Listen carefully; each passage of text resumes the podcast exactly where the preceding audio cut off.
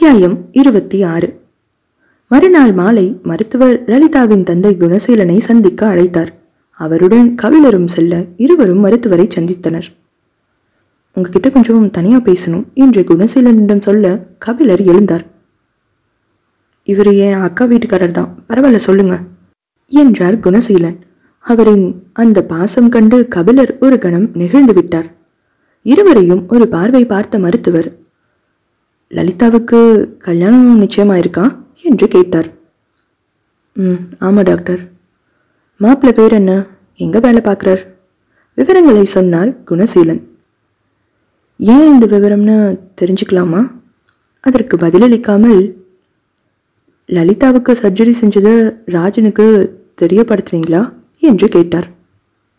ஆமாம் டாக்டர். நேற்று ராஜனோட அம்மா ஃபோன் பண்ணியிருந்தாங்க. அவங்க கிட்ட சாமி கும்பிட வந்த இடத்துல லலிதாவுக்கு வயிற்று வலி வந்ததையும் ஹாஸ்பிட்டலில் அவசரமாக ஆப்ரேஷன் செய்ய வேண்டியதாயிடுச்சுங்கிறதையும் தெரியப்படுத்தினேன் அதில் ஏதாவது தப்பாயிடுச்சா டாக்டர்? நீங்கள் சொன்னது சரி. ஆனால் அவங்க பதிலுக்கு செஞ்சது தான் தப்பு. அவங்க ரொம்ப நல்ல மாதிரி தான் டாக்டர். நேற்று பேசும்போது கூட ரொம்ப வருத்தப்பட்டாங்களே. உடனே கிளம்பி வரேன்னு சொன்னாங்க. நான் தான் ரெண்டு நாளில் வீட்டுக்கு வந்ததும் வர சொன்னேன் என்றார் குழப்பத்துடன். அது அவங்க உங்ககிட்ட சொன்னது. பதிலுக்கு செஞ்சதுன்னு சொன்னீங்களே அது என்ன டாக்டர்? என்று சரியாக விஷயத்தை பிடித்தார் கபிலர். இன்னைக்கு மத்தியானம் ஒரு ஆள் டாக்டர் வேஷத்தில் எங்கள் ஹாஸ்பிட்டலுக்கு வந்திருக்கார். வழக்கமாக மத்தியானம் கூட்டம் அவ்வளவா இருக்காது. நர்ஸ் ஒன்று ரெண்டு பேரை தவிர எல்லாரும் சாப்பிட போவாங்க. இதை நல்லா நோட் பண்ணிட்டு வந்தவன் லலிதா ரூமுக்கு போய் டாக்டர்னு சொல்லிட்டு செக்கப் பண்ணியிருக்கான். ஆமாம் டாக்டர். மத்தியானம் நர்ஸ் சாப்பிட கிளம்பினப்ப நான் தான் லலிதா கூட இருந்தேன். அப்போது ஒரு புது டாக்டர் வந்தார். என்கிட்ட மருந்து எழுதி தந்து வாங்கிட்டு வர சொன்னார். வாங்கிட்டு வந்து பார்த்தா அவர் அங்கே இல்லை என்றார் குணசீலன். அந்த ஃப்ராடு தான். அவனை கூட்டிட்டு வாங்க என்று அங்கிருந்தவரிடம் சொல்ல அவர்களும் அழைத்து வந்தனர். இதே ஆள்தான் டாக்டர் என்று குணசீலன் சொன்னார். உங்களை மருந்து வாங்க சொல்லி வெளியே அனுப்பிட்டு தூங்கிட்டு இருந்த லலிதாவோட காயத்தை ஃபோட்டோ எடுத்துட்டு அவளோட ஃபைலை திருடிட்டு பின்புற வாசல் வழியா கிளம்பியிருக்கான். எங்கள் நர்ஸ் இன்னொருத்தவங்க சந்தேகப்பட்டு விசாரிக்கவும் அவங்கள தாக்கிட்டு போக ட்ரை பண்ணியிருக்கான். வார்ட் பாயும் மற்றவங்களும் கையும் களவுமா மடக்கிட்டாங்க அவர் சொன்னதை கேட்டு அதிர்ந்து போய் பேச முடியாது அமர்ந்திருந்தார் குணசீலன். திருட்டா? ஆனா லலிதாவோட மருத்துவ ஃபைல் அவனுக்கு எதுக்கு? என்று குழப்பமாய் கேட்டார் கபிலர். அதைத்தான் அவன்கிட்ட அடிச்சு உதச்சு கேட்டோம். லலிதாவுக்கு நடந்தது உண்மையிலேயே அப்பண்டிசைட்ஸ் ஆப்ரேஷனா இல்லை அபாஷனான்னு மிஸ்டர் ராஜனுக்கும் அவர் குடும்பத்தினருக்கும் சந்தேகமா? அதனால ரகசியமா ஒரு ஏஜென்சி கிட்ட சொல்லி துப்பறிய சொல்லியிருக்காங்க என்றார் மருத்துவர். அந்த போலி டாக்டரும் அதற்கு சம்மதமாய் தலையாட்டினான். சார் என்கிட்ட பணம் தந்து ரிப்போர்ட்ஸ் காப்பி எடுத்துட்டு போய் இன்னொரு டாக்டர் கிட்ட தர சொல்லியிருந்தாங்க ரிப்போர்ட் காப்பி எடுக்க முடியாததால திருடிட்டேன் என்றான் அவன். அவன் அவர்களிடம் தந்த வாட்ஸ்அப் நம்பர் ராஜனுடையது. அதில் ராஜன் பேசி அனுப்பிய சில ஆடியோ மெசேஜும் இருந்தது. கல்லாய் சமைந்து விட்டார் குணசீலன். இப்படியும் ஒருவனா? இவனையா என் மகனுக்கு கணவனாய் தேர்ந்தெடுத்திருக்கிறேன்.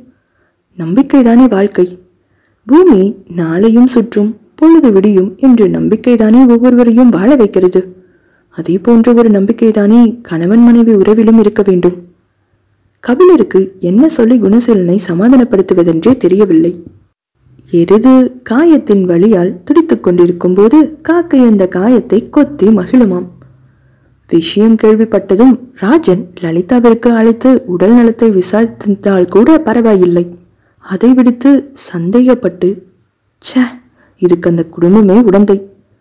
இப்போது டாக்டர் குணசீலனை சற்று கனிவுடன் பார்த்தார். இங்க பாருங்க சார்.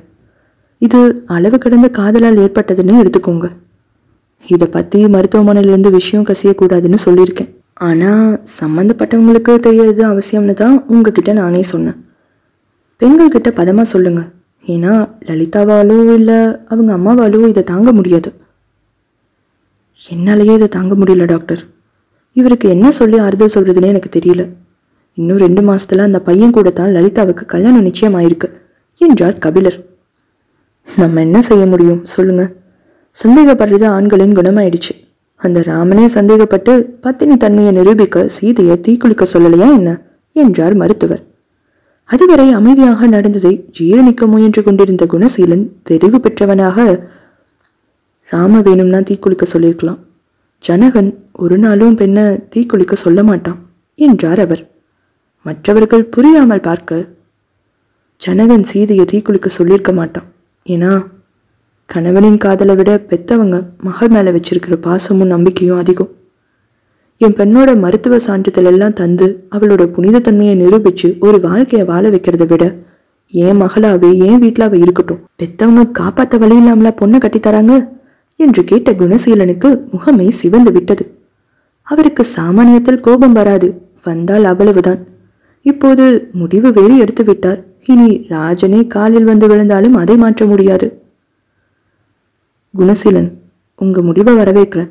இந்த ராஜனோட குணம் கல்யாணத்துக்கு முன்னாடியே தெரிஞ்சது நல்லது. சந்தேகம் ஒரு நோய். அது ஒரு குறைபாடுன்னு புத்திமதி சொல்லி லலிதாவை ராஜனோட இணைச்சிடாதீங்க. ஆனா நான் கூட பாரி தான் உங்க மருமகன்னு நினைச்சேன். ஏன்னா பாரி நேத்து துடிச்சது பார்க்கும்போது அவரோட ஆழமான அன்பின் வெளிப்பாடாக தான் எனக்கு தெரிஞ்சது. ஒருவேளை லலிதாவுக்கு வேற மாப்பிள்ளை பார்க்கறதா இருந்தா பாரியை விட வேற நல்ல ஆள் கிடைக்காது. கபிலர் உங்களுக்கும் லலிதாவை விட தங்கமான பொண்ணு கிடைக்காது என்றார் மருத்துவர். எனக்கும் இதில் பரிபூர்ணமான சம்மதம். ஆனால் லலிதாவோட அப்பாவின் முடிவு தான் இதில் ரொம்ப முக்கியம் என்றார் கபிலர். இருவரும் லலிதாவின் அறைக்கு வந்ததும் அங்கிருந்தவர்கள் கேள்வியோடு அவர்களை பார்த்தனர். குணசீலன் சற்று தடுமாற கபிலர் அவரை கையமர்த்திவிட்டு டாக்டர் கொஞ்ச நாள் லலிதாவை ரெஸ்ட் எடுக்கணும்னு சொல்லியிருக்காரு கல்யாணத்தை தள்ளி போட்டால் நல்லதுன்னு சொல்கிறார் சாதாரண ஆப்ரேஷனுக்கு எதுக்கு கல்யாணத்தை தள்ளி போடணும்? என்று மற்றவர்கள் கேட்டனர். அது வந்து லலிதா ராஜனோட கல்யாணத்தை நிறுத்திட்டு லலிதா பாரி கல்யாணம் பேசி முடிக்க வேண்டாமா? என்று பட்டனை உடைத்தார் குணசீலன். அங்கிருந்த அனைவரின் முகத்திலும் சிரிப்பு சந்தோஷ வெள்ளம் அங்கு கரை புரண்டு ஓடியது. என் மகன் அவனோட சம்மதத்தை நம்ம எல்லார் முன்னாடியும் சொன்னதால் தான் நான் சம்மதிப்பேன் என்று செல்லமாய் முரண்டு பிடித்தார் பார்வதி. கல்யாணத்தை மட்டும் லலிதா உடம்பு தேடின உடனேயே எவ்வளவு சீக்கிரம் முடியுமோ அவ்வளவு சீக்கிரம் வச்சுக்கலாம்னு மாமாட்ட சொல்லுங்கம்மா என்று லலிதாவை பார்த்த வண்ணம் சொன்னான் பாரி. அப்படியே நம்ம பிள்ளை தப்பு செஞ்சிருந்தாலும் இப்போ என்னையா? நம்ம பிள்ளை இல்லைன்னு ஆயிருமா என்ன? அந்த சமயத்தில் கை கொடுத்து தேத்தாம நம்மளும் ஊருக்கு பயந்து அவங்கள கைவிடுறது தான் தப்பு. என்று கபிலர் சமாதானப்படுத்தியும் அமுதாவின் தந்தை துரை பணியவே இல்லை. மாப்பிள அமுதா வெங்கடேசன் ரெண்டு பேருக்கும் முதிர்ச்சி இல்லை. இந்த சமயத்தில் கை கொடுத்தா கடைசி வர நம்ம கையை பிடிச்சிட்டே தான் நடப்பாங்க. ரெண்டும் இந்த உலகத்தில் தனியாக வாழ பழகட்டும். பின்னாடி பார்த்துக்கலாம் இந்த மாதிரி முயற்சியெல்லாம் தேவையா என்று கபிலர் கேட்டும். இதில் ஜெயிச்சா நம்ம வீட்டில் சேர்த்துப்பாங்க. தோத்தா ஊரே கை கொட்டி சிரிக்கும்னு அமுதாவுக்கு தெரியும். அவங்க வீட்டுக்கு போன மூணே வாரத்தில் நிலைமையை தெரிஞ்சுக்கிட்டு பக்கத்தில் ஒரு கடையில் வேலைக்கு சேர்ந்துருக்கோம். ம் தெரியும் தர. நம்ம பாரியோட ஃப்ரெண்டு கடை தான். அவன் தான் வேலைக்கும் சேர்த்து விட்டான். அதை கேட்டதும் மனசு பொறுக்காம தான் நானே வந்தேன். நம்ம பிள்ளை வெயில் படாமல் வளர்ந்தது. வாடி போயிடக்கூடாதே. அப்படி வளர்த்துனது தான் தப்பு மாப்பிள்ள. ஊரில் ஒவ்வொருத்தரும் ஒரு வேலை சோத்துக்கு எவ்வளவு கஷ்டப்படுறாங்கன்னு பிள்ளைங்களுக்கு சொல்லி வளர்க்கணும். நம்ம படுற பாட்டை பெண் பிள்ளைகளுக்கும் சொல்லணும். பொத்தி பொத்தி வளர்த்தா வெளியில நடக்கிறது எதுவும் அவங்களுக்கு தெரியாது பாரு என்று துரையின் கண்களில் கண்ணீர் தான் வந்தது. என்ன கொஞ்ச நாள் கஷ்டப்படுவா? அப்புறம் ஜெயிச்சுட்டு வரட்டும். நம்ம பிள்ளைங்க கிட்ட தோக்கிறத விட சந்தோஷம் வேற என்ன இருக்கு மாப்பிள்ள? என்றார் துரை. சரி இன்னைக்கு உங்க தங்கச்சியை கூப்பிட்டுட்டு பத்திரிக்கை வைக்க வரேன். கல்யாணத்துக்கு கண்டிப்பா வரணும் என்றார் கபிலர். வாசலுக்கு வந்ததும் அப்புறம் அந்த வண்டி என்று இழுத்தார் கபிலர். அதில் லலிதாவை கூட்டிகிட்டு ஆஸ்பத்திரி போனப்போ கொஞ்சம் ரத்தம் சீட்டில் எல்லாம் பட்டுருச்சு. அதனால் பரவாயில்ல மாப்பிள்ள நான் கழுவிக்கிறேன் என்றார் துரை. அதில் மாப்பிள்ள அந்த வண்டி என்னமோ பாரிக்கு பிடிச்சிருச்சு போல. நாமளே வாங்கிக்கலாம்னு சொல்கிறான் இதை கேட்டு சிரித்தவர். எடுத்துக்கோங்க. ஆனால் காசெல்லாம் வேண்டாம். பாரிக்கு பிராய்ச்சித்தம் செஞ்சதாகவே இருக்கட்டும். அட பெரிய வார்த்தையெல்லாம் பேசிக்கிட்டு வண்டி என் மருமகளை சரியான நேரத்துக்கு ஆஸ்பத்திரிக்கு கூட்டிட்டு போய் காப்பாத்திருக்கு. அதை விட என்ன எங்களுக்கு வேணும் சொல்லுங்க. என்றபடி துரையின் கையில் பணப்பையை திணித்தார் கபிலர். நீங்க என்ன விலைக்கு பேசி முடிச்சிங்கன்னு பாரி சொன்னான் அதை அப்படியே கொண்டு வந்திருக்கேன். மறுக்காம வாங்கிக்கணும் என்று வற்புறுத்தி கையில் துரை வாங்கிய பின்னரே அங்கிருந்து சென்றார் கபிலர். அடுத்த ஒரு மாதத்தில் நடந்த லலிதா பாரியின் திருமணத்தில் மாம்பழ புடவையில் லலிதா அழகில் மின்ன அவர்கள் புடவை வாங்கிய நெசவாளர்களிடம் தனியாக ஆர்டர் கொடுத்து வாங்கிய புடவைகளில் வண்ணமயமாய் உடுத்திக்கொண்டு அத்தையும் மாமியும் சித்தியும் பெரியம்மாக்களும் பாட்டிகளும் மணமக்களை வாழ்த்தினார்கள். காலை டிஃபனுக்கு புதுமையாக எல்லோருக்கும் காஞ்சிபுரம் வீட்லையும் சேர்த்து பரிமாறப்பட்டது. டீ காஃபி நொறுக்கு தீனிகள் பரிமாறியது. டீ கடை மயிலேதான். திருமணம் முடிந்ததும் பாரியின் காதில் அன்னைக்கு பைய வேஷத்துல உங்க கூட நம்ம கடைக்கு வந்தது அன்னிதானே? என்று கேட்டுவிட்டு பாரி அவன் வாயை பொத்தவும் மாமனார் வீட்டுக்கு வரும்போது அப்படியே கடைக்கும் வரணும் என்று வேண்டுகோளும் வைத்தான். அடுத்த சில நாட்கள் கழித்து சரியாகச் சொன்னால் மார்ச் மாதம் ஐந்தாம் தேதி சுமோவில் அமர்ந்த வண்ணம் வானில் தெரிந்த நிலவை ரசித்தபடி கை விரல்களை பிணைத்தபடி தோளில் சாய்ந்தபடி தெரிந்த ஜோடி ஒன்று ஏகாந்தத்தில் மூழ்கியிருந்தது. நான் அன்னைக்கு உங்கள் வீட்டில் விட்டுட்டு வந்ததும் உன்னை விட்டு விலகியே இருந்தனே லல்லி. நீ நெருங்கினப்ப கூட உன்கிட்ட நான் கடுமையாகவே நடந்துக்கிட்டனே உனக்கு கோபமே வரலையா? கோபம் இல்லை வருத்தம் தான். அதுவும் பொங்கல் வச்ச அன்னைக்கு மறைஞ்சிடுச்சு. என்ன காரணமோ?